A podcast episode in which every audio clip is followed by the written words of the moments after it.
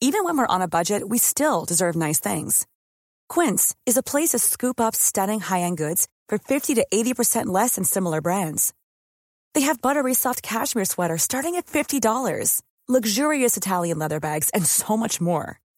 Plus, Quince only works with factories that use safe, ethical, and responsible manufacturing. Get the high-end goods you'll love without the high price tag with Quince. Go to quince.com slash style for free shipping and 365-day returns. Millions of people have lost weight with personalized plans from Noom, like Evan, who can't stand salads and still lost 50 pounds. Salads generally for most people are the easy button, right? For me, that wasn't an option. I never really was a salad guy. That's just not who I am. But Noom worked for me. Get your personalized plan today at Noom.com. Real Noom user compensated to provide their story. In four weeks, the typical Noom user can expect to lose one to two pounds per week. Individual results may vary. Hey there, it's Michele Norris. I'm host of a podcast called Your Mama's Kitchen. When I travel, I'm usually looking for a way to find a taste of home when I'm not at home. And one of the things I love to do when I am at home is entertain. And Airbnb allows me to do that. When I was in California recently, I rented a house that had a great kitchen. And when we were sitting around the table, we're all thinking, we're in someone else's house. Someone could be in all of our homes as well. If you have a home, but you're not always at home, you have an Airbnb. Your home might be worth more than you think. Find out how much at airbnb.com/slash host.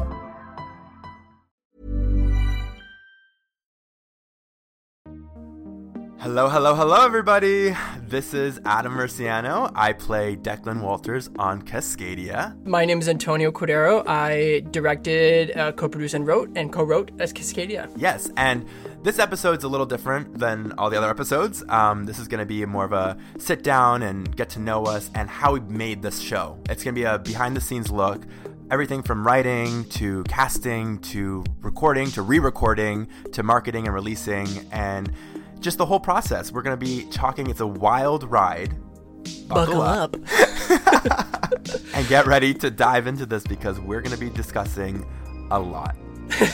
I was holding back my dive references. Like, Don't say anything. So, okay, so do you remember how this all started, Antonio? Do you remember when I came to you with this idea and how this all begun? Because I do. Yes, yes. Okay, so my recollection is that um, yeah, you came to me in the midst of a pandemic, wanting to do something. Wait, wait, hold on. Was this just before the pandemic, or was it right at the beginning? I think it was right at the beginning of the pandemic, right? I don't know when. No, it would have been in the middle of the pandemic because I had other ideas Yes. at the beginning of the pandemic for other shows. So it would have been in the middle of this. Actually, it would have been near like the end of 2020.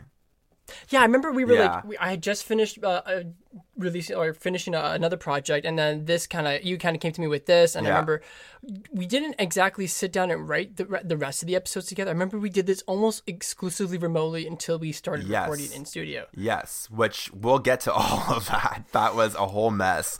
But I guess basically I'll tell you from my end and then how I approached you uh, with it. Yeah. Um, I ha- okay, so 2020 hit. It was like the worst year for a lot of actors because you know you couldn't work. You Yeah, couldn't like you can't wear a mask when you're you're acting on screen, and for most projects. And so I was stuck at home and I had no idea what to do with myself. I was so bored. I'm so creatively frustrated that I was like, you know, I, I've, I've, I've always wanted to actually write a fictional podcast series. I've known about this genre of podcasting for maybe six, seven years now, but I was always too nervous to do it or I never really knew how it would work. And and I was like, okay, you know what? I'm just gonna do it. I'm gonna just jump into it and, and do it. But I've never really written anything before. I've never really done anything like this before of my own. So um I was just like spending a lot of the quarantine like writing a bunch of different pilot episodes for things. Like I came up with different concepts and different ideas.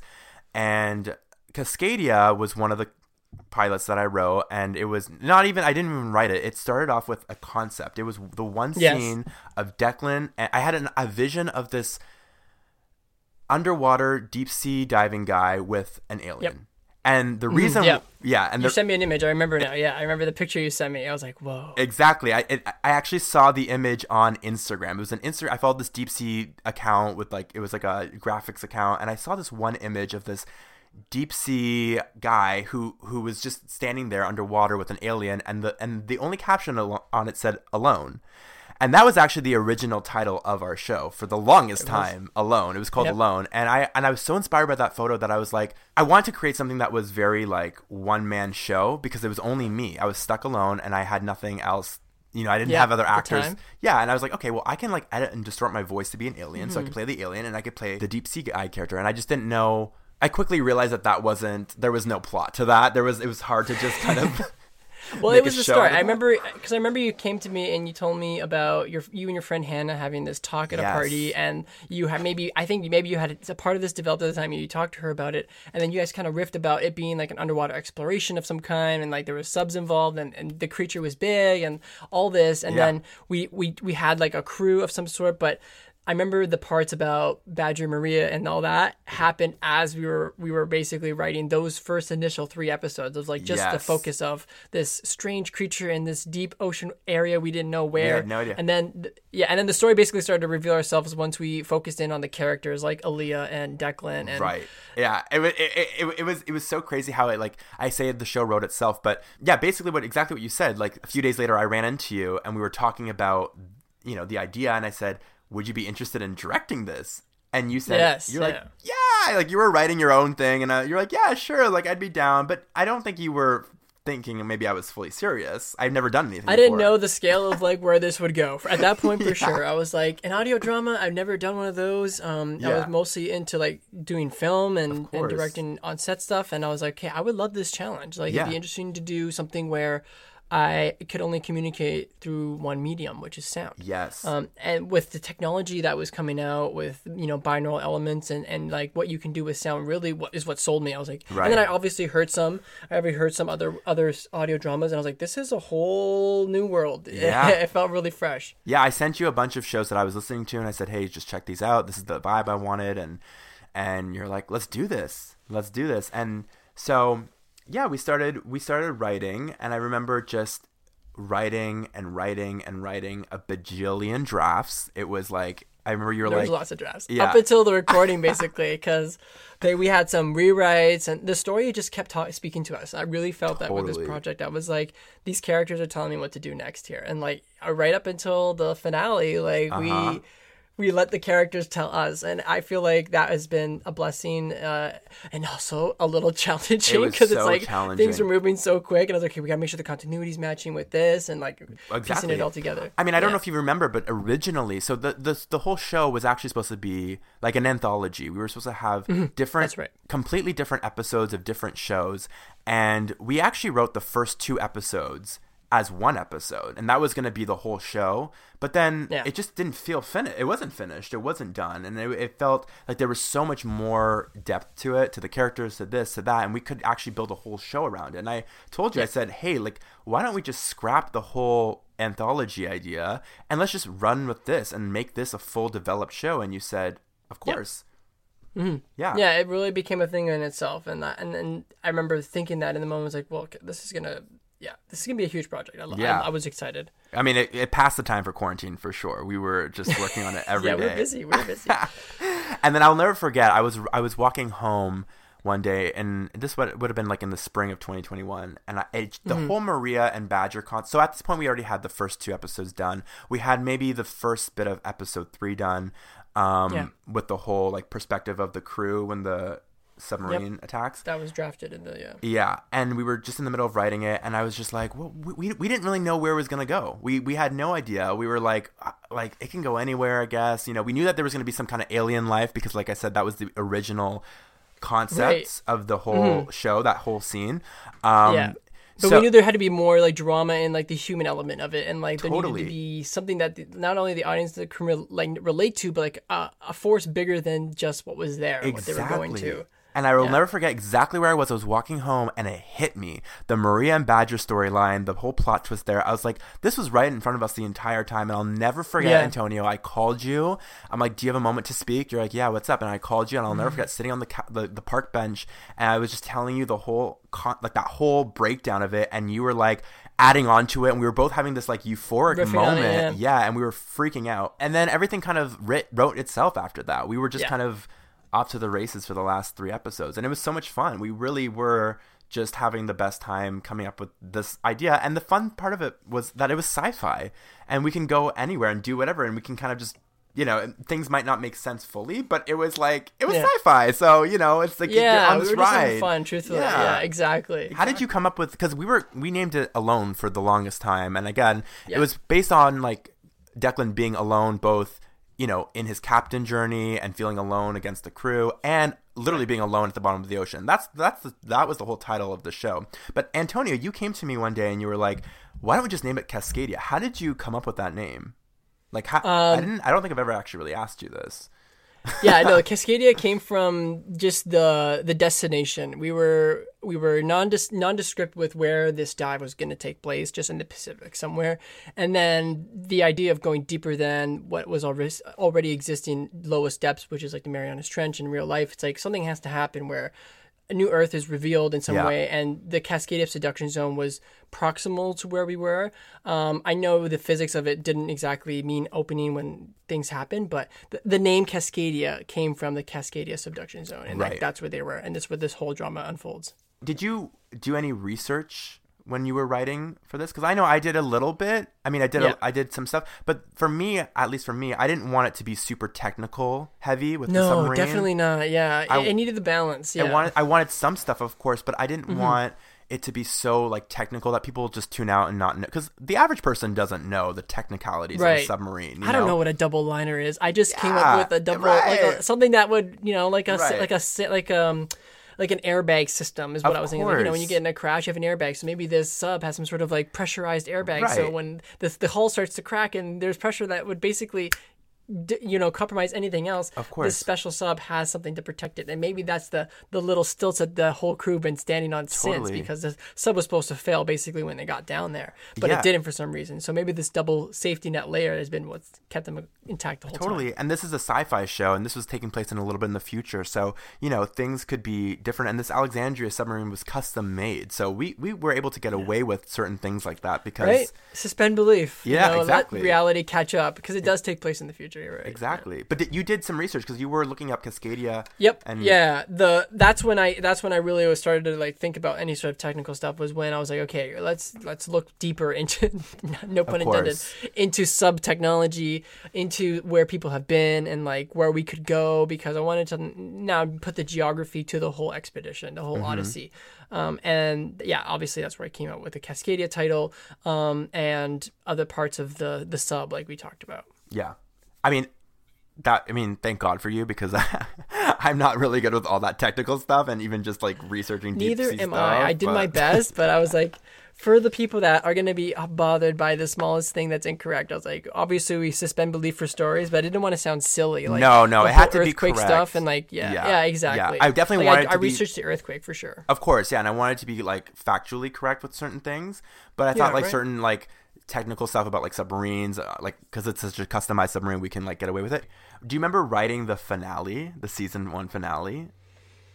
I remember rewriting it in studio because that was the that was because I okay yeah I do um I do I do I do I. I I think it was right on the heels of episode four because they tie in together really, or at least when we wrote the first draft episode four, they tied in together. And I remember we went over the logistics of it and we're like, okay, there's a lot of things that have to happen for them to kill this colossal squid that's from an alien planet. So how do we coordinate this without the visual and without getting everyone confused?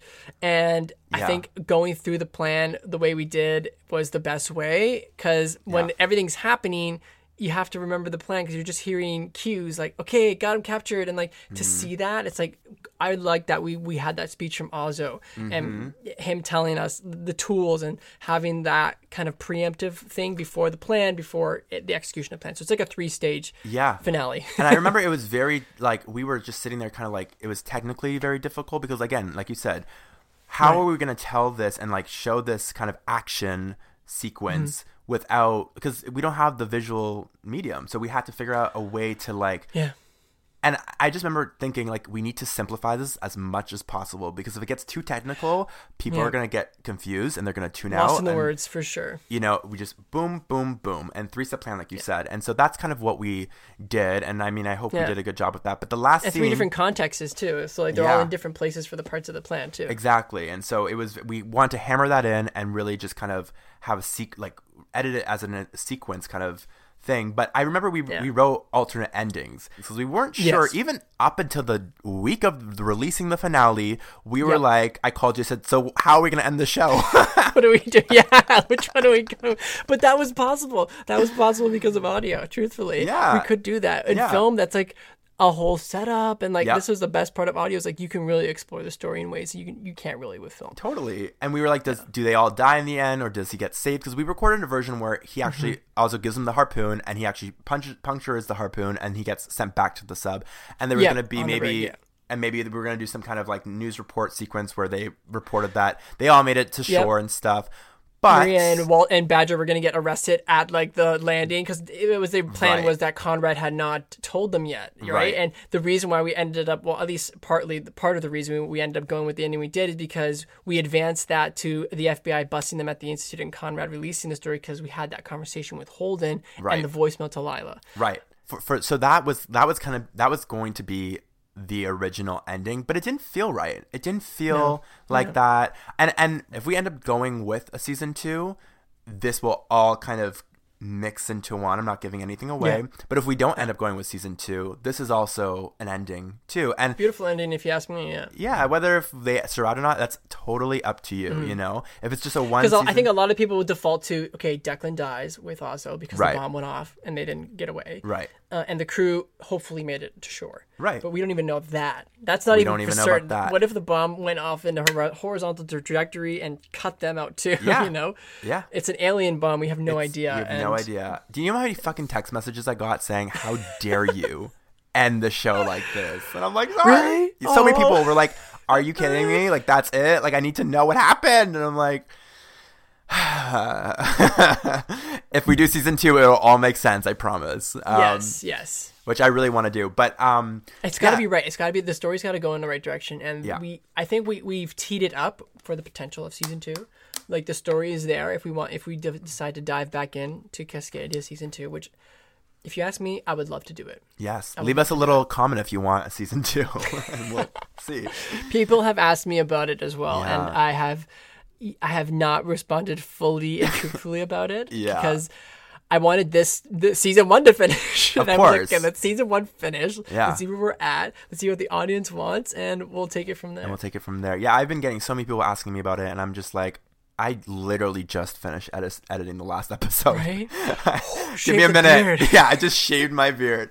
Um, even the Holden and Declan scene, I remember, like in the last episode, the Holden and Declan scene about the, them Yeah. having the heart to heart. That was written Yep. in ten minutes. I remember we wrote that so Yeah. quickly. I I remember there was the day before we went in for the last the last recording. Yep. And I remember there was something when we originally wrote the script, it wasn't in there, and I was like, "There's something missing in this Yeah. episode. There's something. There's there's a loose end here." Holden And Holden needed to be tied up for sure. Holden needed to be tied up, and again, the whole Badger being the father, like stepfather, I guess, or Yep. taking him in. That was all right in front of us the whole time, and we didn't even realize it until we we at the end. We were like, "Oh my god!" You know, another aha moment. you guys nailed the scene too. I remember we did like three takes. I was like, I, I, we got it. Well, Lee, it. who is so talented, literally is you know the star of that scene, and I, you know, I was my jaw was on the floor the whole time. I was like, this is beautiful. You know, he's so Yeah. talented.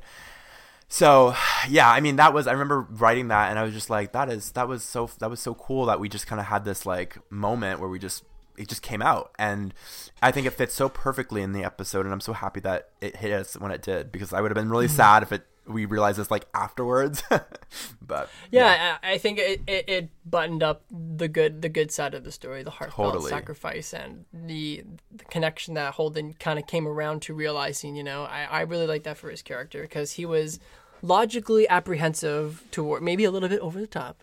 yes. maybe a little bit too much. Yeah. But he was logically apprehensive to Declan in the first place for a good reason, and then you Yeah. know Declan ultimately proved himself to him. Yeah, and- know, with the the sacrifice. I mean, Holden's anger, like, it makes sense. You know, he, you know, Badger was like a father to him, and he chooses Declan to be the captain when Right? Holden's I'm been right here, bro.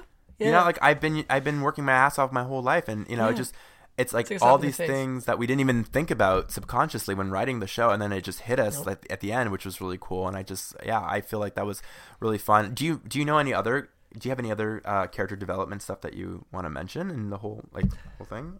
Truthfully, I was thinking about this the other day, and the one character we totally overlooked was Iris. I way. know. Where she doesn't have any sort of personal, and but you could argue that for Aaliyah because um, the only thing that really happens to her is she starts to, you know, captain the sub, and like she Mm-hmm. takes like a, like a commanding lead. And, and in the beginning, you could say she was a little bit um, not naive, but kind of tag, tagged along with Declan and whatever he said. Right. Like she lies to the crew with him, uh, withholds the vital information of the depth they're at uh, for him. So there's obviously something there. Like she's the only one that respects him when this whole thing starts. Right. And and like, actually that yeah. that whole storyline ties up too. there's a scene that we recorded with Aaliyah um, in the last episode that we actually didn't include. Um, we're saving it for the supercut episode, which is going to be an episode Mm-hmm. that's coming soon, about a month or so, where you can actually listen to all the episodes in one setting, um, one big episode essentially, and we're going to include this bonus episode Yeah. or this bonus scene, sorry, um, where it's more of like Aaliyah's tie up Yeah. to the whole show. And I think it's I think the fans and people who listen to the show are really gonna find it special. It's a cute scene. So I guess the only character we we didn't have like a, a ex, such an expansive storyline for was Iris. Um, Right. And truthfully, she was the kind of mom of the ship, right? She was the mama Yep. bear of all of them, the most experienced diver there.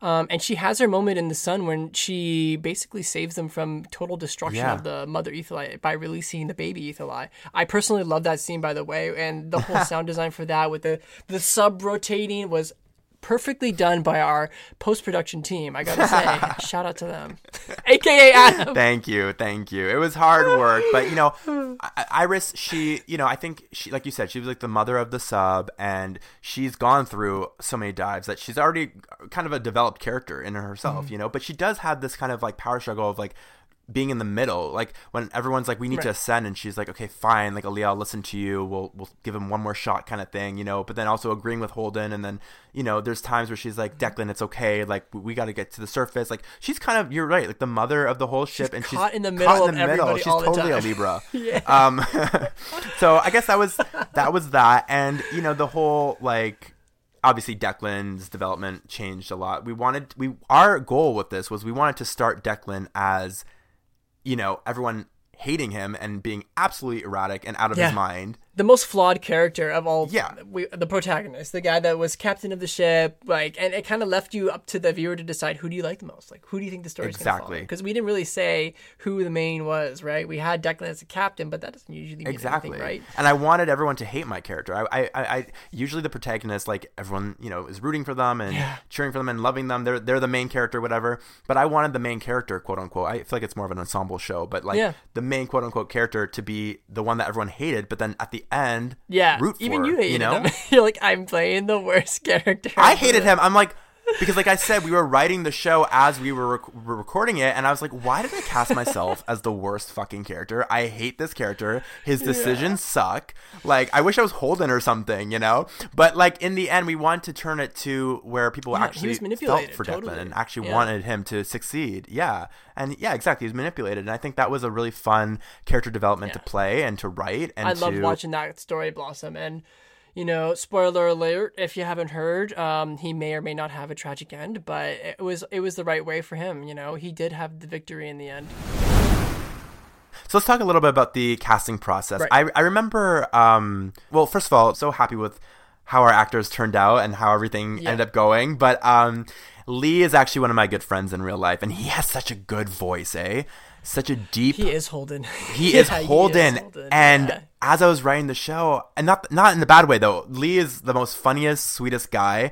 So Yes. you know he's he's he's, he's he, not but he douche like that yeah. no, but he has the wit, and that's what I wanted with the Holden wit. And I think that that's what I, Mm-hmm. you know, when I was writing, I was like, this is perfect. And I, and Lee's one of my best friends in real life, and so I knew I wanted to cast him in this project. But you know, as I was writing, I was like, oh, he's totally Holden.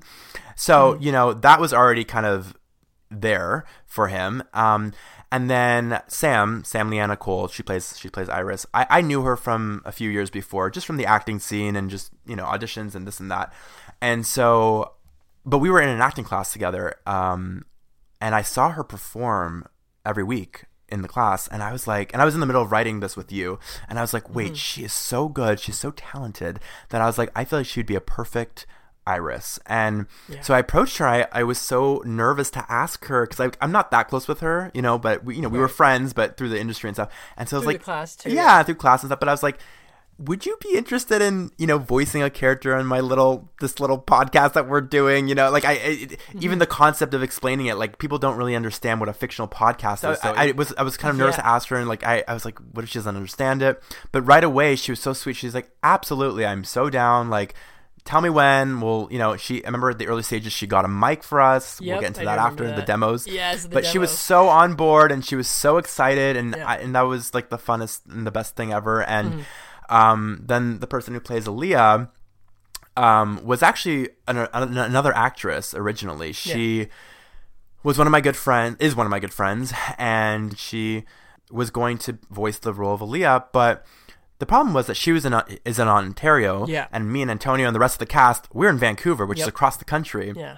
And so I had to recast the Aaliyah voice. Um, we auditioned a few actresses, and they were all great. But when I heard Rebecca, uh, Rebecca Kwan, who who plays Aaliyah, she she just knocked it out of the park, and she was so good in her taping. And I, I was like, I, I would love for you to voice her, and and she was like, I'm I'm on board. So yeah, she aced it. I remember that one. yeah, we just got everybody in, in all at once, and uh, it was good. And then for the Maria role, do you remember what, what we had to do for, for that? Or Yes, yeah. Uh, for Maria, I remember we obviously were trying to get everyone in studio together because the chemistry was just so much better, and we Yeah. we were worried that we had recorded three episodes of Maria by this point, and remotely, given that Declan and Maria are talking remotely the entire time uh, in in the Yeah. episodes so far. Um, a- and it, it still worked. I remember it still worked, and I was like, "Do we?" Because now she's going to start talking with Badger and and you know more person to person contact. Do we Right. recast her with someone local, or do we try to make it work? And right, and there, there it was phone conversation, so it kind of worked It that did it work so was far, so it's like we got- rem- that we were two different places. Yeah, That's right. And then by this point, I think we were like already in studio and, you know, realizing the scope of the work and the timing and, and the scheduling and, and, and, and, a, and a whole bunch of other things. Also, she nailed it. Like, she was Maria so well. So it's like, Oh, it was she was hard to think of anyone good. else. Did we audition people for a possible Maria? I don't remember so if we did. yeah, so we were at this point we were already like going to the recording studio. We weren't recording remotely anymore, and Mm-hmm. Yeah. I remember like thinking, okay, well. We might like we cast Badger, who was local. We cast Conrad, Right. who was local. Yeah. And I remember just thinking like, okay, well, I guess Maria, because she's gonna be interacting with these actors, we should probably cast her local. But we had already Mm-hmm. I casted Aniko, who plays Maria, and we were auditioning other actresses, and they were all so talented and so good. We loved their tapings, Yeah. but it just they it wasn't the same. And I don't know. I if- always just thought about the other Maria. yeah, it, it was literally we just kept on going back, and we were like, we need to. We'll just have to, you know, record her in studio when we go to Toronto or something because it- you know yeah, that, and that's, ultimately what worked out. Yeah. and that's what we ended up ultimately doing was you know I Mm-hmm. would I went back to Toronto and I actually recorded some scenes with her in a studio in Toronto. So we had to we had to just kind of improvise, but yeah, I mean that was kind of the whole casting process with that and you know all the other sm- like other roles like uh the reporters some more minor roles um Yeah. th- those were all recorded remotely from people all around the world we had people in china record and in brazil Mm-hmm. and you know reporters in different places which was really cool and so they sent in their their recording tapes and we we used it on the show Yeah, which So- we I'm so thankful that people took the time to do that for us. And I know. and they nailed it, all of them up. Fantastic work on all of that because it just gave the show so much more depth. Um, Totally. personal shout out to my friend Steve. Um, he he uh, he aced his. Uh, I loved it, and everyone else obviously in there too. Yeah. Um, but Yeah, all the reporters were, were just amazing, and we and and they were so accommodating. Like, I, some, there were some times where I would need a like last minute recording quick, you know, and they would just people would just on a flip of a dime send in their their recordings, and I was like, this is so cool that people can record and be a part of the show from anywhere in the world. Yeah. The reason why we wanted to cast locally was Yeah. Mm-hmm. because we wanted to have that chemistry in person, which I guess we should talk about now, which is like the whole demo and recording yeah, process. let's get into it. So do you remember the like how we s- did this? I mean, we recorded Yeah. on Zoom, right? Yeah, the first two episodes we did fully on Zoom, and um, we did each character individually, but just because of scheduling involved. I think we did a couple table reads all together, but nothing like fully recording because we wanted clear mics and all these other elements of scheduling happened as well. Um, we were all in lockdown, but people were still like had lives. Like we weren't paying anyone to do any of this, so Yeah. it's like we just had to work on whatever timing they had, Totally. And then we could focus on getting a lot more done in a session than versus Yeah. everyone. Well, I feel like that's where we came into a lot of trouble was because Yeah. we didn't record like a typical podcast would Mm-hmm. on Zoom where all the actors were together. We had to record everyone individually, like you just said, and Yeah. it was half.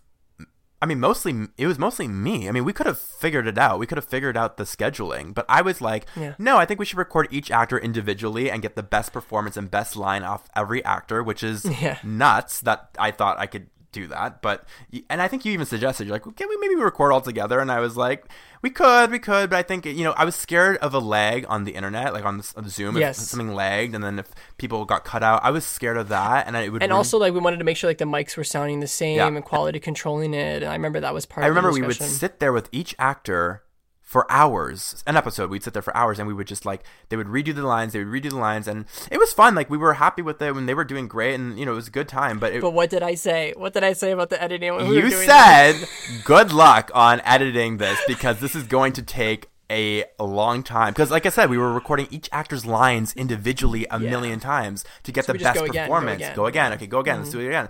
And that was kind of what we were doing. And then um, we did the first two episodes like that. And then what happened was I would go into the Batcave and start editing. Yes. And I would have about like three hours of footage from each actor.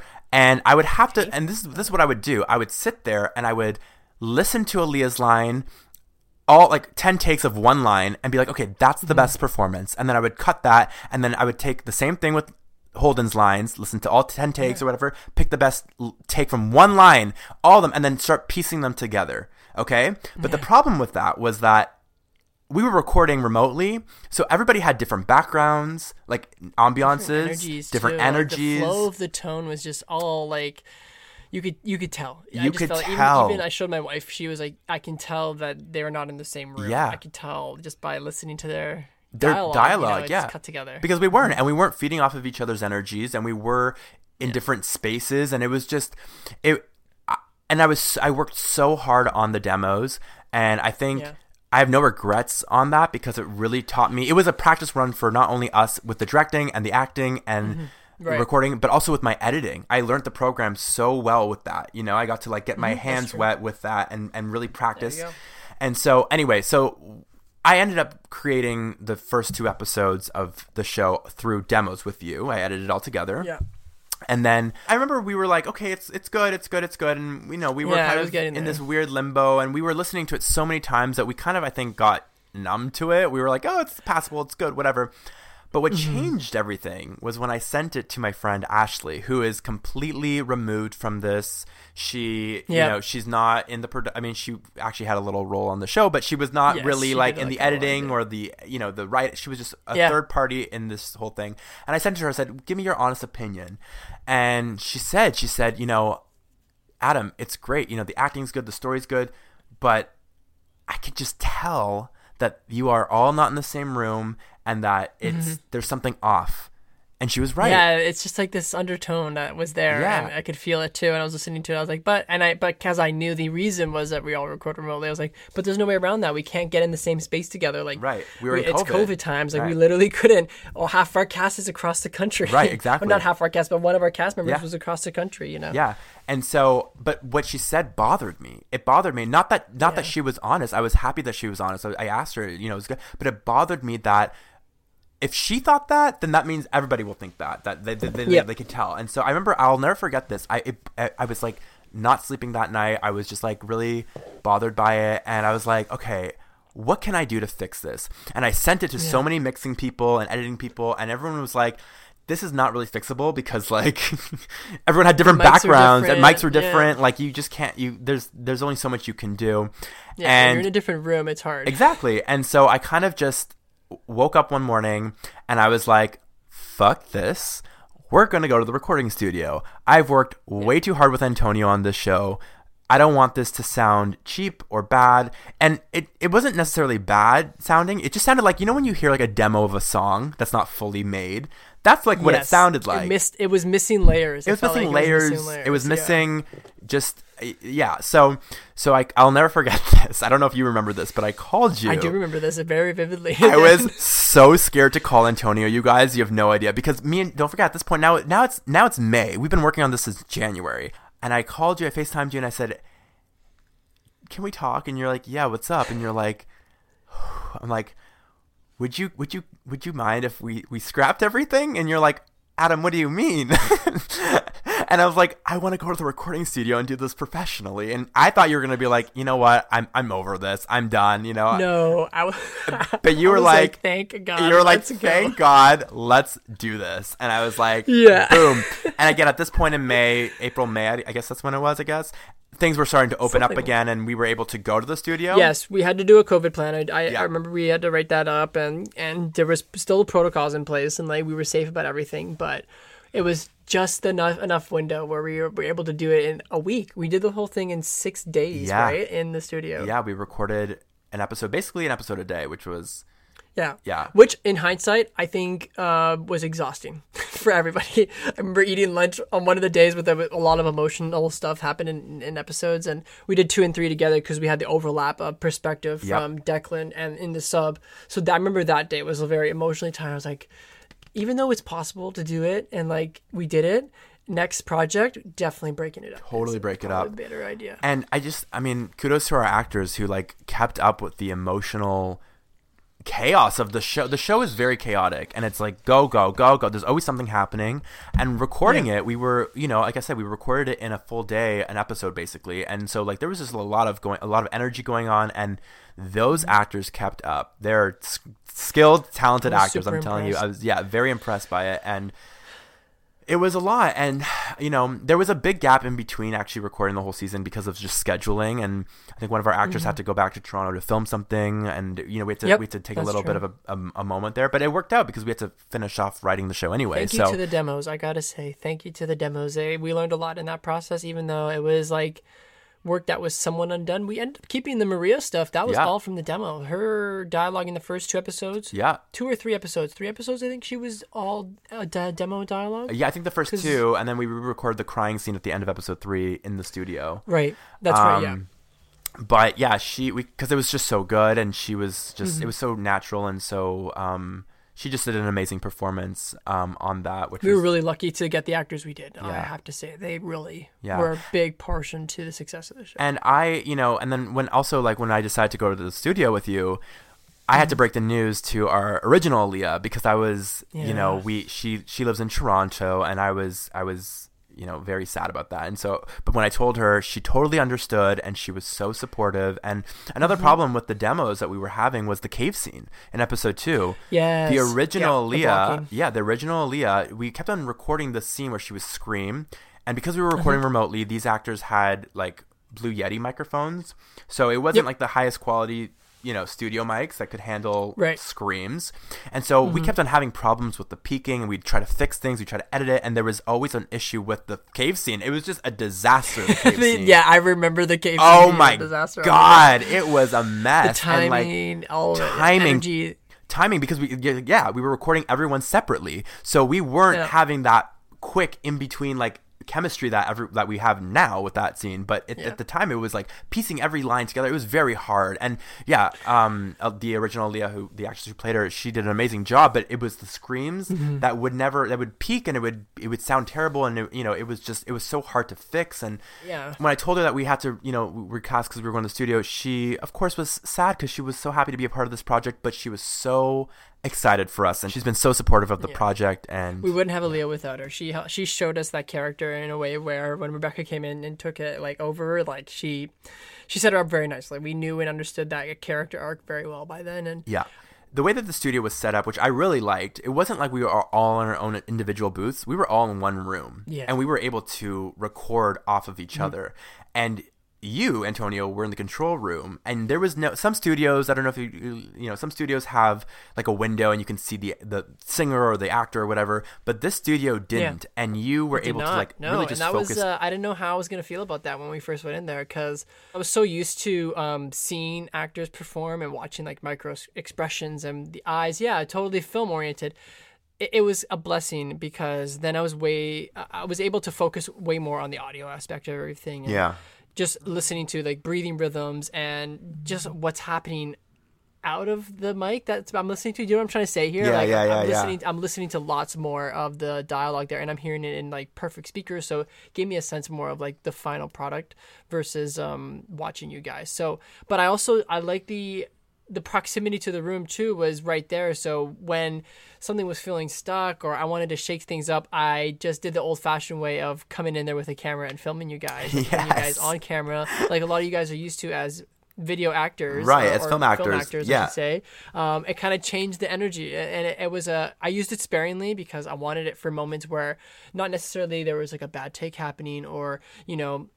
I wanted something different. I wanted something just, I wanted to shake up the environment a little bit because when you're in the same space doing the same thing, it kind of all starts to bleed together sometimes.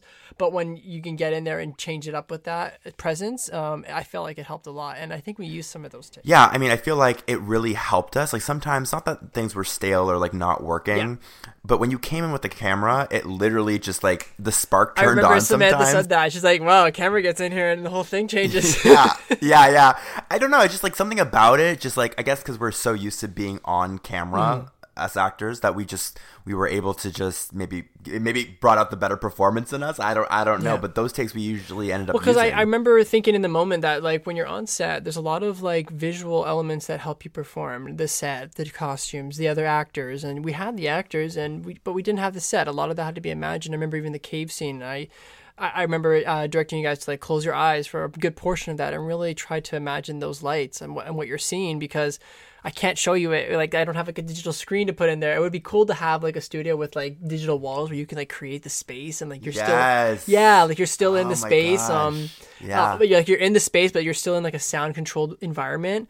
Um, next project. Could you imagine? right Yeah. it, it helps a lot because you're you're you're trying to be the character in the moment and if you're relying heavily on the imagination for that sometimes i just had to add a different element of environment Mm-hmm. to just get you guys in in a, in a different space physically because like you can do the imagining but sometimes it you, you just need the environment so coming in with the camera um, trying different positioning sitting standing obviously all helped in doing that. And then yeah working with eyes and eye contact or no eye contact or even i remember for one of the one of the things um, of recording what we did for we did some blocking with badger in the fbi scene. I remember you we were recording with him and we had I think it was you playing the FBI guy at the time because we hadn't recorded the FBI Yeah. intro yet. Uh, so you came into the room and like gave him that energy and Conrad that energy of like a presence of people rushing the room.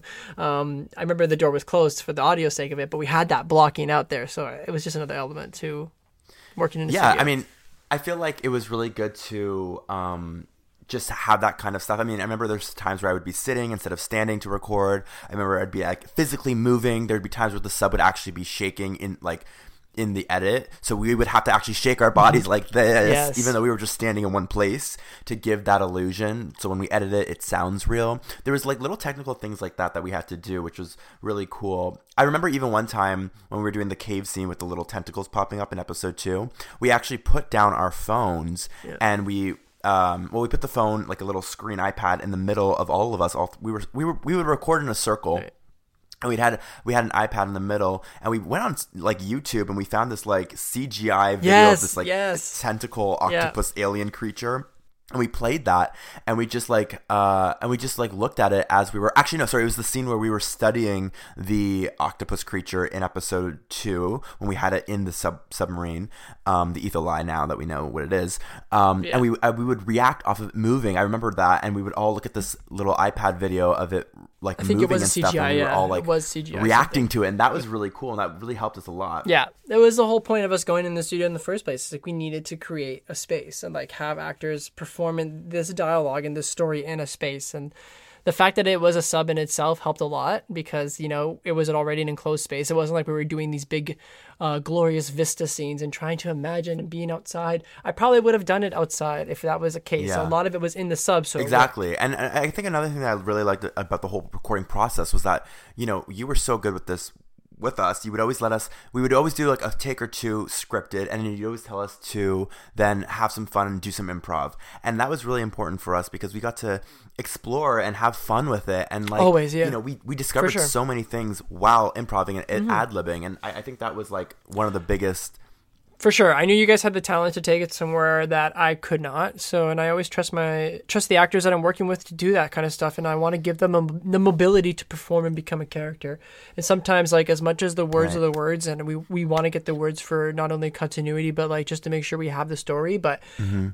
if if an actor's coming prepared and has this character developed, they're going to show me a part of them that I've never seen and I want Right. to see it. Well, Because we can always, if it doesn't work, we cut it. You know, Totally. but on either side of the line, on the written side or the improv side. You know, and sometimes putting those two together make it such a unique thing. Yeah, and you gave us that freedom, and that was what I think brought out a lot of it. And we created a safe space where people we, we could have fun and we could explore, and um, you know, it was it was really fun to do that. And like you said, sometimes it didn't work, and sometimes it did, and then you know, the times it didn't work, we just laughed at the bloopers of it and um and then sometimes we got some really really like brilliant performances from it you know and and it led to other things and other ideas which was which was really cool I'm Sandra, and I'm just the professional your small business was looking for. But you didn't hire me because you didn't use LinkedIn jobs. LinkedIn has professionals you can't find anywhere else, including those who aren't actively looking for a new job but might be open to the perfect role, like me.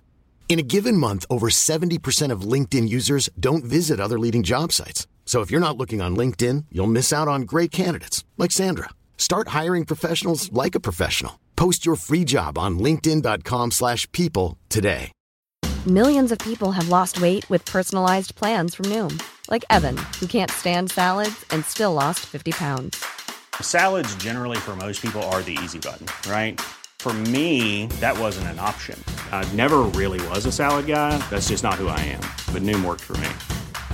Get your personalized plan today at Noom.com. Real Noom user compensated to provide their story. In four weeks, the typical Noom user can expect to lose one to two pounds per week. Individual results may vary. So let's talk about the editing portion of the show. I edited some of All it. of the show. What do you mean? a lot of the show. You edited the entire. Okay, but you helped too in a lot of ways. Yeah. Because of you, like I was so Mhm. organized, you would have a list of takes of the ones that we liked and you would circle the Yep. ones that were circle good. the like best take- ones, do my Right. my note taking, and like it, truthfully, what a scripty would do on the day for me, I would be like, yeah, I like that one, circle that one, or we'll use this part of this one, and they they track all that. But it was actually nicer to be in the moment, writing it myself, and just Yeah. remembering, okay, I I know, what this take was when I'm looking back at it and how it will piece together, and giving you all those notes in the editing room. Yeah, you gave me all those notes, and so like how it would work would be like, okay, scene one, Antonio liked take three, four, and eight, and he would circle the eighth one or whatever it was the best take, and and that's kind of what I would I would work off of, and thank God for that because it really helped me organ- be organized when I came to edit it when it came to editing, you know. And almost every single take that I used, Antonio, was the exact same one that you circled or that you liked. Yes, we were really in sync, and I've never worked with someone where, like, literally as I'm typing a message, they were typing the same one back to me.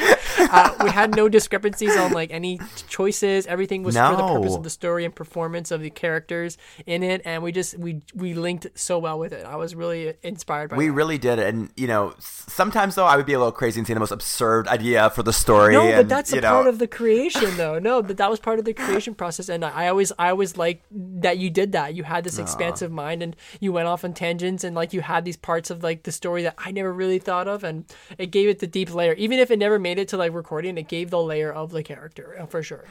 Well, I just figured, if, you know, maybe we can go like to the most extreme, and then sometimes pull back and meet in the middle, or maybe sometimes it doesn't work at Mm-hmm. all. But it, it was fun to just kind of like bounce ideas off with you and just have like the craziest like. I don't know, just like fun times, just like discussing of where we can go. It's sci-fi, you know. We can go anywhere. We can do mm-hmm. anything, and you know, with audio dramas, you can really do anything. There's, there's, you know, you don't need a bajillion dollar camera crew and you know build this huge elaborate set. It's all audio, so you can go anywhere, and that's what the fun part part of the editing editing was for me. You know, I was able to just create and create and create and design any room or any experience or spaceship or underwater or submarine or headquarters. I could do anything, Yeah. and it was the best experience ever. I basically what happened for me was I, I like I guess you know I can get into the story of the editing was Yeah. for me it was very much like I just gotten back Uh-huh. home from Toronto and I decided to go right into town in the editing and I just like locked myself away. I Right. just literally didn't speak to anybody for like um, 2 months and I just worked worked worked. The how it would go would be like I would wake up and I would, you know, edit the show from probably like 9 in the morning to about 10 p.m. at night, sometimes Uh-huh. longer and I would do that every single day. And a typical day would consist about two scenes. If the scene is very long and very dramatic and there's a lot going on, maybe one scene a day. But the reason why I did that was important for me because I wanted to um, take my time with it. I didn't want to just slap you know a few takes in and then call it a day. I wanted it to be very detailed. I wanted to have the little nuances in it that you enjoy when you're listening to an audio drama you know? I wanted that like experience and that perfection. The perfect the problem with the perfectionist is that you know time and perfection were like working against each other a lot of the time. Like i didn't have time to finish certain things or i wish i had more time to do this or that. But you know i i, I had to let things go and be okay with certain things. And that's where you would come in you'd be like okay this is good or like we can we can move on from this or you know, you ca- we, we called it virgin ears. You would listen to the, the the scene that I would send you, and you'd be like, okay, you know, with virgin ears, and you'd be like, I spot this or I spot that because I had been working on the scene all day, and so little things like Yeah. certain things I wouldn't notice Right, where right. you and you need would. you need those you need that third perspective because once you're too close to the work, it's hard to see it for what it is from like a yeah like you said virgin ears or a neutral perspective. Um, and I, I was happy that I wasn't in the editing room for that very reason. It's because like if I was there with you, basically over the shoulder editing with you, like it would have tainted my p- perspective as well because I'm watching you cut it together. But because that we were doing this all remotely again, uh, it kind of helped out that we were able to hear it this way. I just remember like you know it, it was the hardest part about the whole editing process was finding the certain the right performance takes because Right. what would what would happen is I would get you know in a scene I'd get like maybe four or five takes and each actor like I would I would listen to this I would listen to all the takes and then compare to your notes Antonio and be like okay he liked take 5 or whatever. And if I and most of the time like I said I always agreed with you. So I would use that as like the main take. But then there'd be sometimes like maybe one actor muffled or another line from another take was better performed from the actor. So I would I would go in and start cutting each piece of every um like different takes. Not too much because again i want to flow and, and have it more natural. Like that's the reason why we went to the studio in the first place. But um, i wanted every actor to shine and have their best performance. And if i could make it better i i did that you know? And so that was very tedious for me because i had to like make sure. sure, No, that that's part of everyone editing, sounded sure. their best Yeah. No, and we do that in film all the time too. We we'll use a cut from a different side, and uh, you know the back of someone's head on this one because it was a better take, and just for reactions or whatever. It's editing. So that was yeah. Mm-hmm. hard. And then once that was done, once I built that, the the the Room, vocal yeah. performance, the rest kind of was a little easier. I started building the ambiance, which is like you know the wherever they were at, uh, either underwater or in the sub or at headquarters or whatever. And then uh, on top of that, I would build the sound effects, which were you know footsteps or you know a door opening or whatever. Um, and that was you know what's so funny. Um, the hardest sound effect to find was footsteps. There was never just a basic footstep walking from left to right ear. It was very much like one dimensional or like Yeah. in snow or in mud or whatever it was the hardest like thing to a room. find. I had to like manually make it from like left to right in Yeah. in like the editing.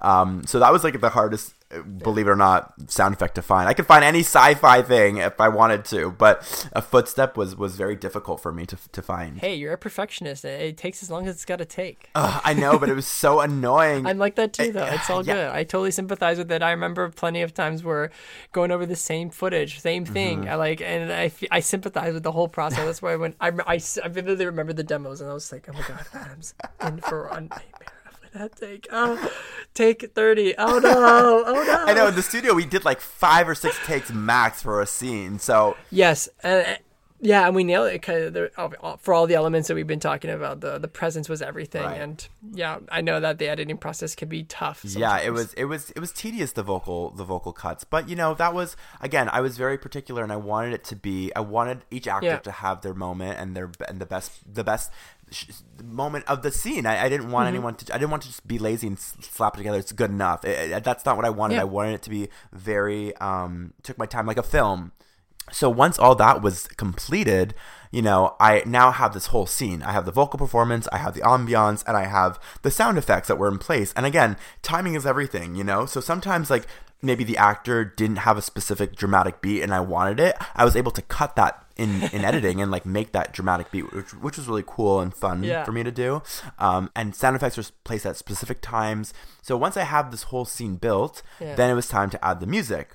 And we had some the most beautiful musicians that we got to work with: Lee Rosevear, Daniel Birch, Kai Engel, and Kios. Those were our four main musicians. We used other people too, but those were our main guys. Oh God, and some of the best songs, like so suitable for this for the scene. It was incredible. The timing was so perfect a lot of the times. I remember hearing that too. I was like, "Did you edit this part, or like, is this like just done like this?" Like the crescendo was perfect. yeah, I mean, it, eh, It's eh, like it got scored for the actual scene because usually you do the scene, you record it, and then the the, the composers come in and they compose for this what's on the picture or on the recording. Right. And like, this is like reverse, but it worked.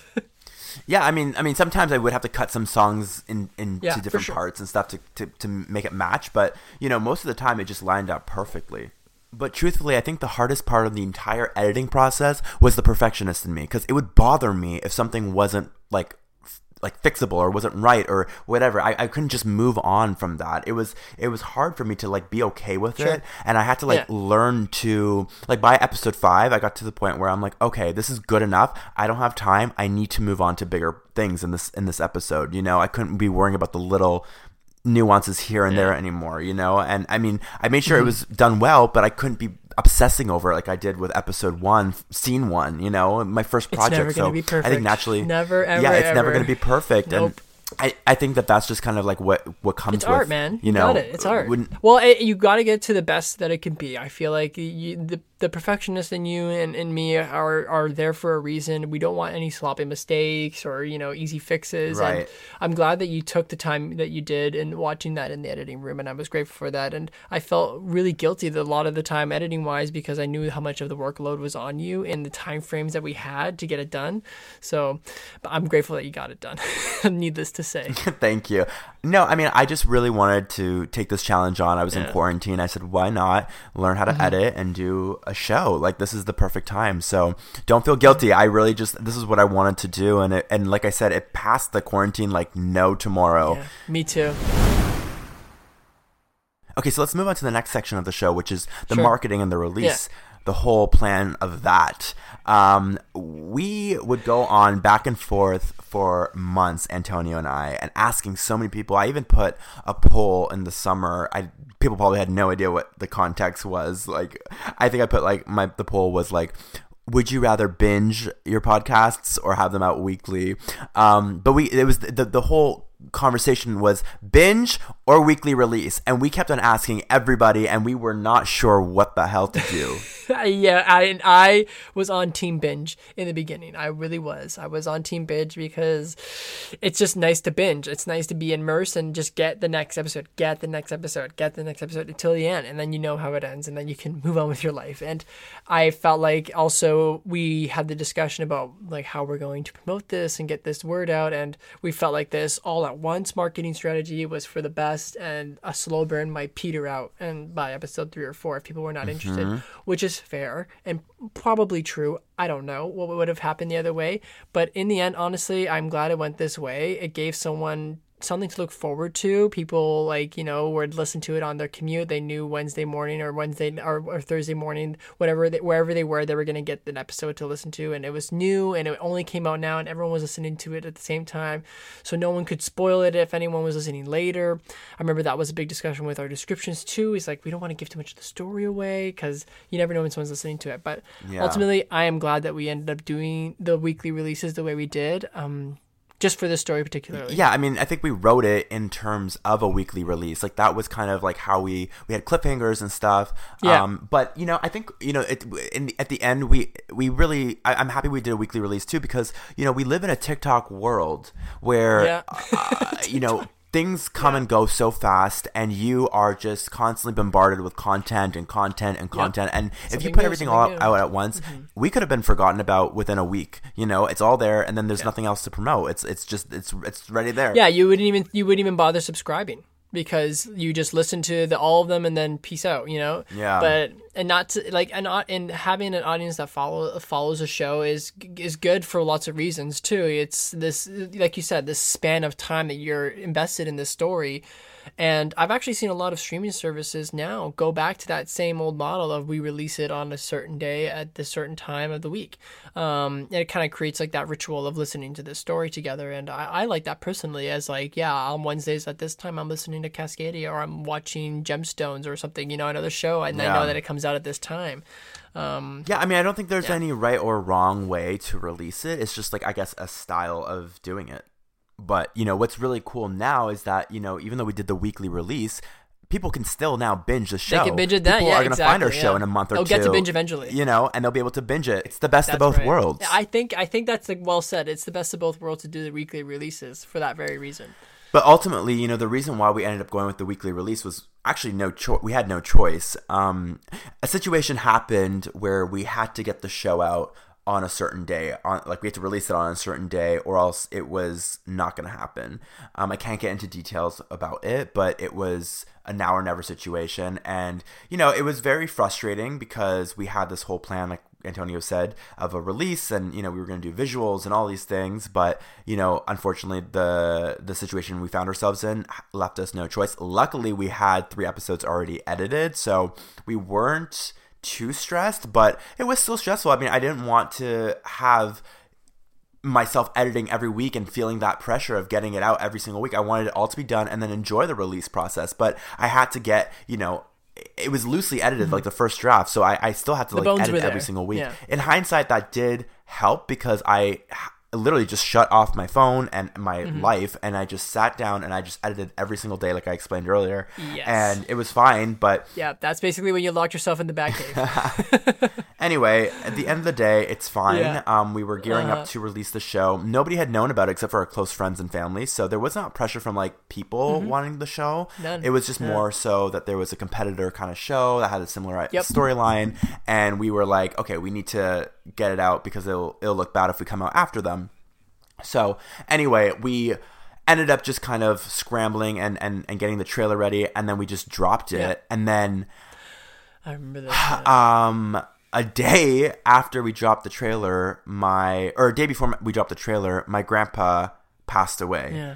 and i was like that like obviously so dis- distraught and sad about it and i wasn't sure if we should push the show or just maybe like wait until six or seven months and release the show then. I wasn't i wasn't really sure what to do but you know we had all these people working on the show with us and I, my grandpa is like a showman. Like he was in show business and i knew that he would have wanted the show out and um, i just dedicated the whole show to him basically. And so that was kind of stressful and so we we put out the show and you know i was literally going to the funeral the day of the, the release and it was very like a lot but at the end of the day like i think that we everything happens for a reason and because we had no choice but to put out the show it forced me to like really hunker down and get it done you know I was ready to take over editing for you because I was like, if you need the time, like do it, please. Don't hesitate. Like it's family first, you know. And Yeah. I I understand where where the position is. I'll I'll do my best to get at least part of it done. But you're like you you made it happen.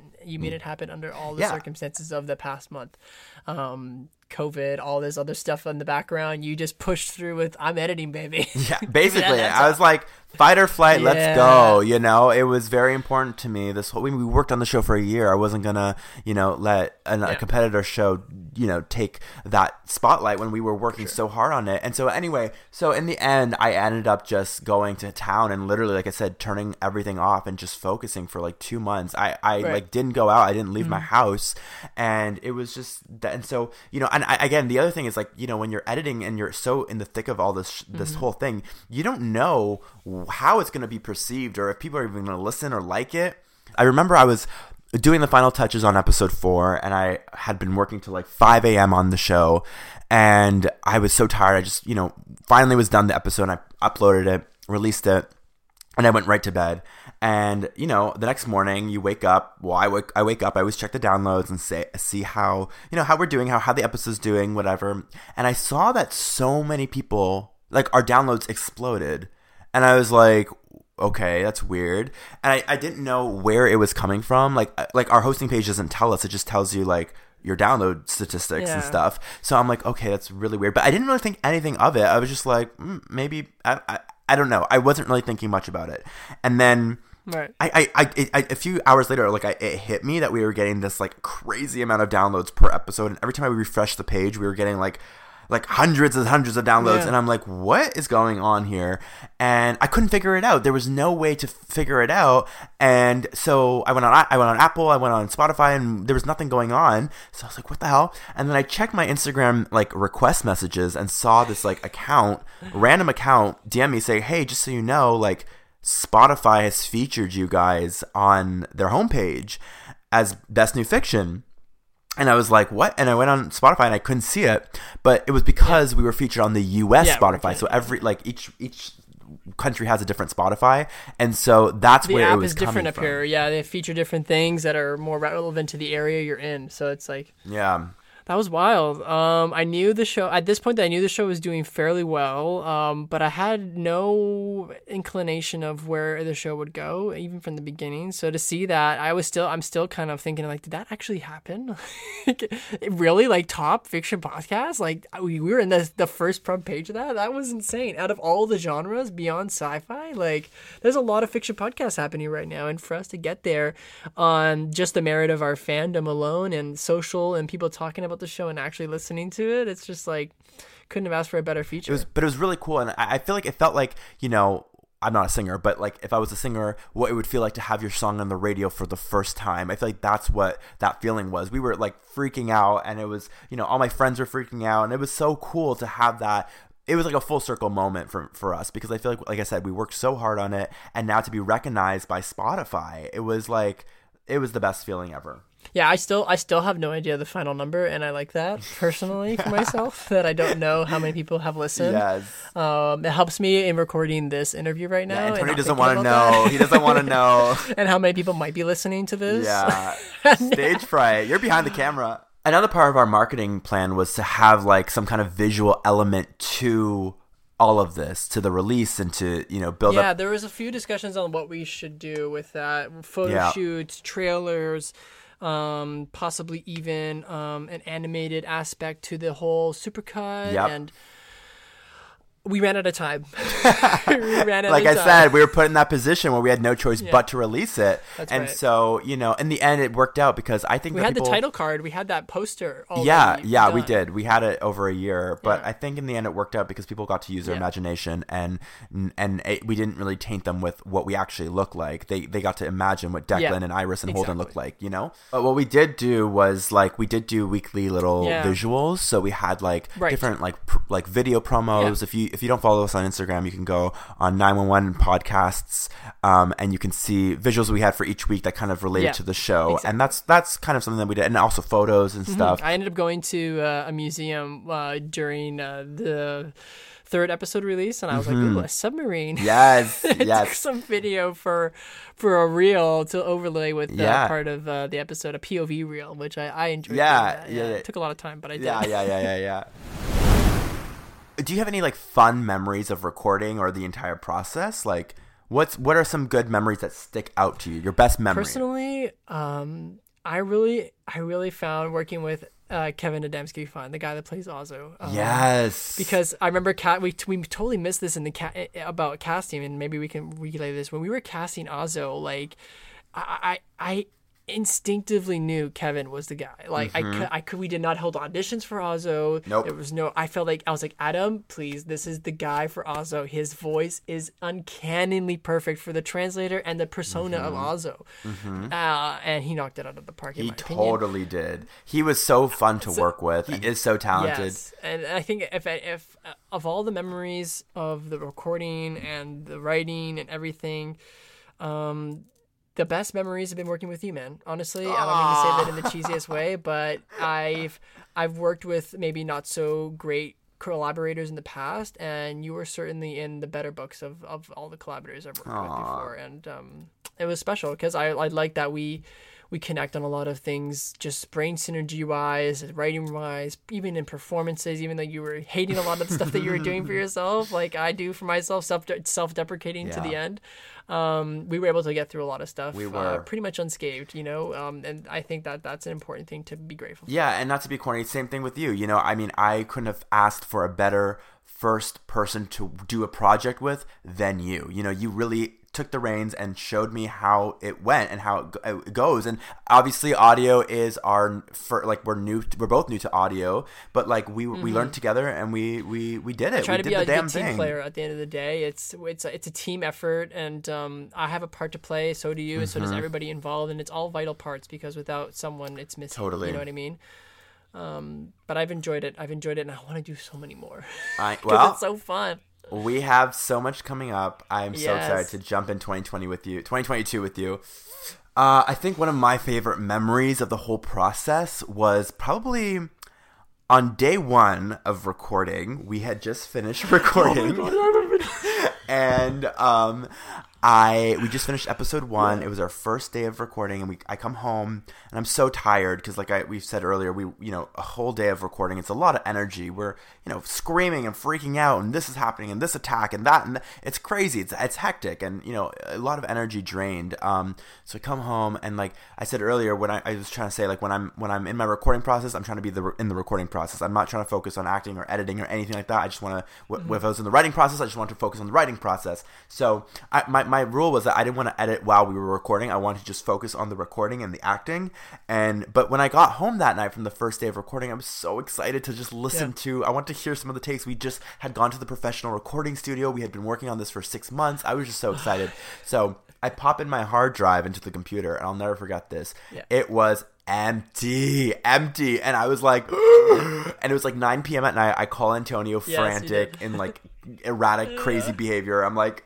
Antonio, the recordings aren't there, and like you were just like, um, I, um, they're probably there. You know that he probably the Yeah. recording guy Andrew probably has it, and you know you were trying to keep calm, but I could tell you were a little nervous. Right, And um, you know, it, it- we didn't we. It was our first day, so we didn't know our sound Yeah. engineer Andrew that well, and Yeah. so um, I was pretty confident he had saved it, but I was like, well, what if he doesn't? yeah, there was this little inkling of like, what if he didn't? And he wasn't responding because he was asleep. So I was like, we're just gonna have to find out. exactly and so. We um i had told some of the actors i was like oh my god we might have to re-record episode one. I, I, I maybe like i don't know maybe he deleted it from his computer to save space on his computer. Like why would he save all these takes? Like i don't know. So the next day like antonio and i you know he, antonio picks me up and we go to the studio and the actors are there before us and they're sitting on the couch. I'll never forget it. I walk in and they all look at me and they're like adam we're sorry the recordings weren't saved and i just saw right through them and i was like you guys are fucking lying! And they were they were they were lying thank god. We he had saved them on, on the computer. I remember that heart attack moment for sure. okay so we put a little q&a out uh, today on our instagram stories asking if anyone had any questions of the production of the show and we got some answers. So we're gonna dive right in. Yeah. um, our first question is how long does it take to record an episode? And that's from teddy we kind of answered that already Uh, yeah, I'll just rehash it for him. Um, basically shot, uh, recorded. I say shot because film. We recorded an episode a day. Um, was pretty much the stasis of what we, the time we had to work with. Like the schedule didn't allow it for this project to work more than less or less than that. So we were doing like, yeah, roughly twenty pages a day, which is g- gross amount of of, of just performance level in general. Um, Yeah. But because we had such amazing actors, we were able to pull it off. I mean, you know, we, we really just like would rehearse a lot before the studio and just like practice the night before and whatever, and they come in and, and, Yeah. and had time to play and rehearse, and then we would record. And sometimes we actually had extra extra time in the day. Sometimes we got through it really fast. So Break for lunch early or something like that, just to, like, recoup Yeah, ourselves. so Yeah. sometimes sometimes it was it was it was not as bad as Yeah. grueling as we we keep saying it was. It was very chill. Okay, so the next question is: You guys make it look so easy. Is it easy? Do you ever feel stressed? And how do you deal with it? And that's from Marcus. That's you. That's you for sure. Um, well, I mean, I guess like I don't know. I mean, I felt the pressure near the after the Spotify push because I was like, oh fuck, now Yeah. people are actually listening, and like we like I was editing every week for an episode, so like I Right. felt that pressure, but I didn't really let it get to me. It was more so just like hitting the deadlines. Like I, I want to make sure that the episode was out every week Right. and I wasn't like a day late or whatever. That was kind of like the only pressure. But as far as like listen- listeners or people's like perspective on things, I didn't really l- tune into that. I was so busy working on the show. I, you know, as it, I would upload an episode and the next day I would just get right back to work on the next episode. So I wasn't even taking in what people were saying, which was I think the- the best way that I could have done that.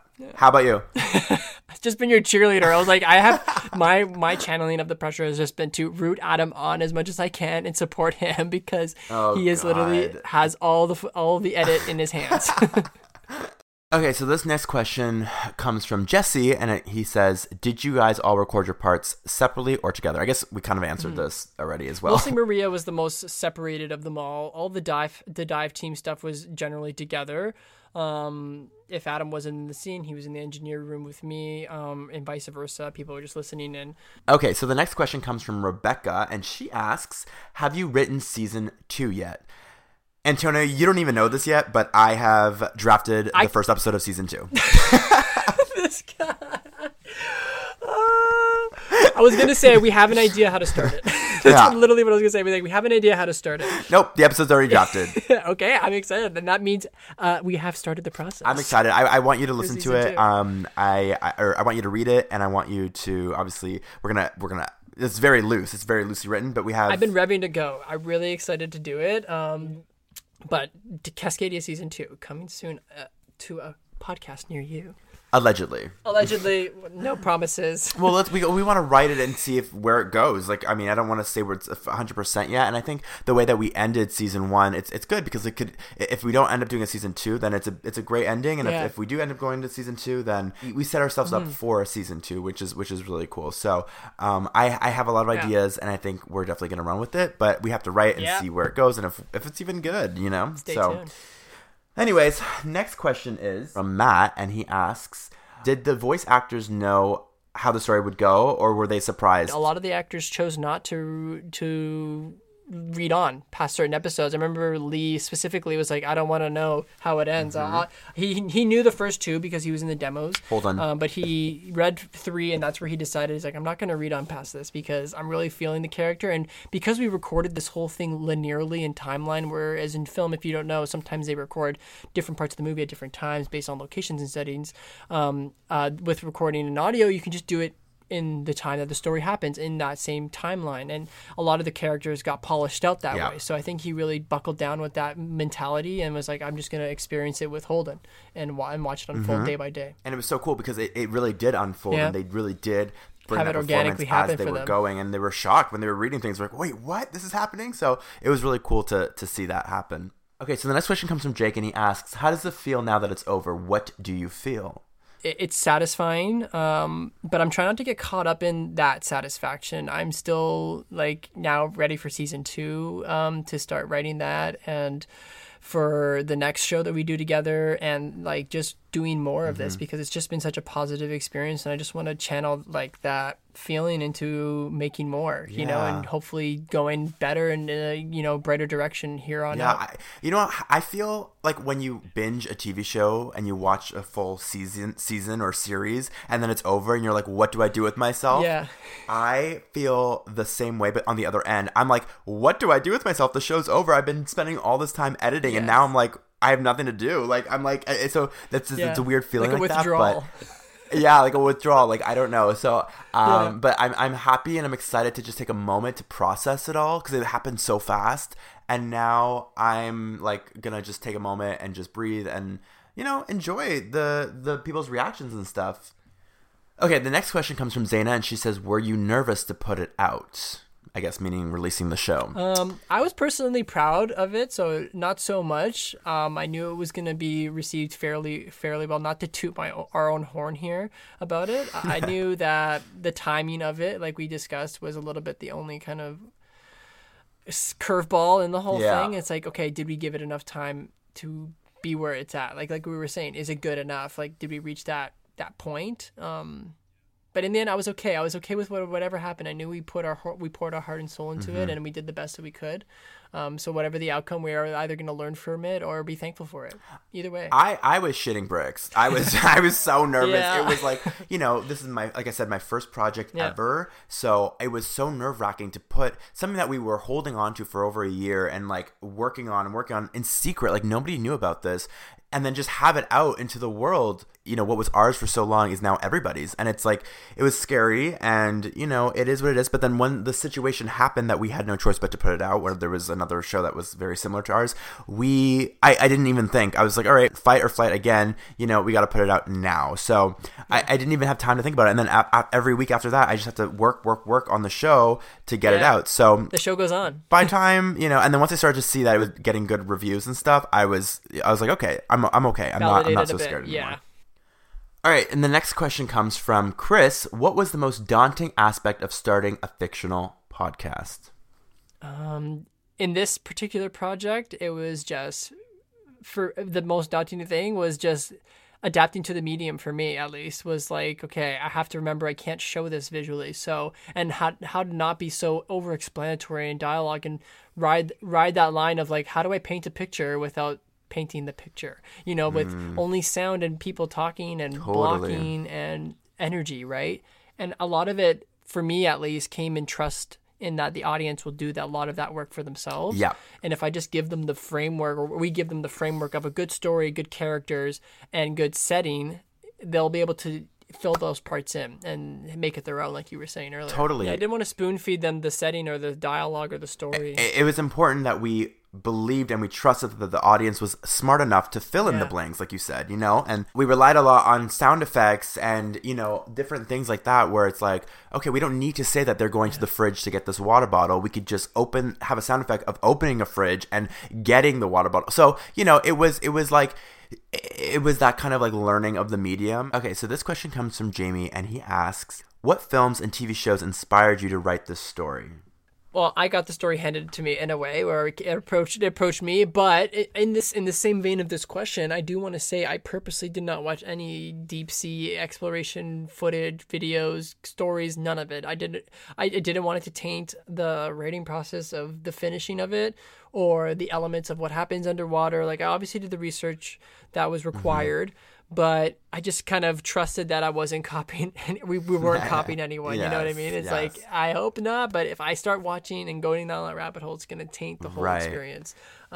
Well, for me, I, I like I said earlier, I was inspired by that Instagram photo that literally just had the deep sea diver with you know at the bottom of the ocean that Mm-hmm. said "alone" on the caption of it. Um, so that really inspired me. It's so interesting how like a photo can inspire everything, or like Yeah. you know a piece of music or whatever. But um, I once I, we started getting into the thick of writing and stuff, I actually started to watch, or I watched The Abyss, which was like the '80s iconic movie, um, just for you know inspiration. I know it's very different, but like just for inspiration and just like technical things.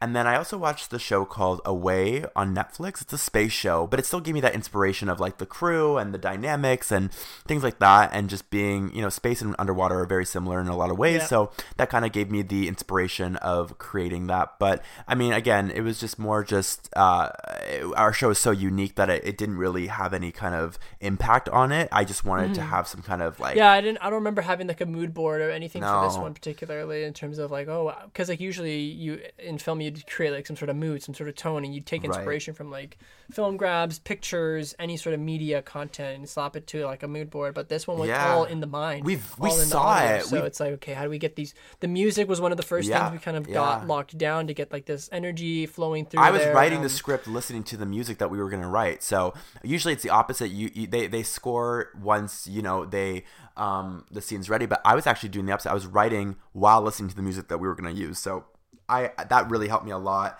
And just getting mentally in it, I, I saw everything. I Yes. visualized everything, and I think that also helped with everything. In the end, was if I was able to visualize the scene and I could see everything play out, then other people would be able to too as well. All right, well that's it. Thank you everybody so Thank much for coming much. along on this crazy crazy ride with us. We hope you enjoyed the show and keep in touch. Follow us on Instagram at 911 podcasts and on Twitter 911 underscore podcasts. Um, and my personal Instagram is Adam Murciano, M U R C I A N O. Antonio, what's yours? and mine's Antonio Score. So Antonio and Score. Stay subscribed because we are going to be posting on this feed for updates on season two and trailers for other shows that we end up doing. So stay connected with us. We'll talk to you guys soon. Thank you guys so much for listening. I appreciate each and every one of you. I truly do mean that from the bottom of my heart. Thank you so much, you guys. Talk soon. Bye.